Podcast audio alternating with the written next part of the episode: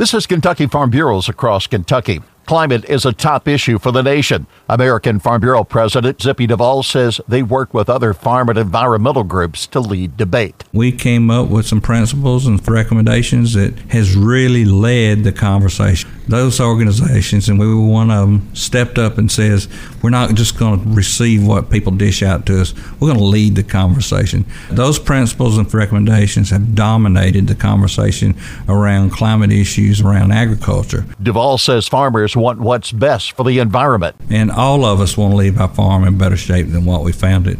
And we want to make sure that we create that environment that our farmers can be rewarded for what they've done in the past and what they're going to do in the future, whether it be through conservation programs or carbon bank. If we're going to have a carbon bank, we want to make sure that the farmers get something out of it, not just the aggregator. Farm Bureau is working to protect farm interest in the climate debate. This is Across Kentucky.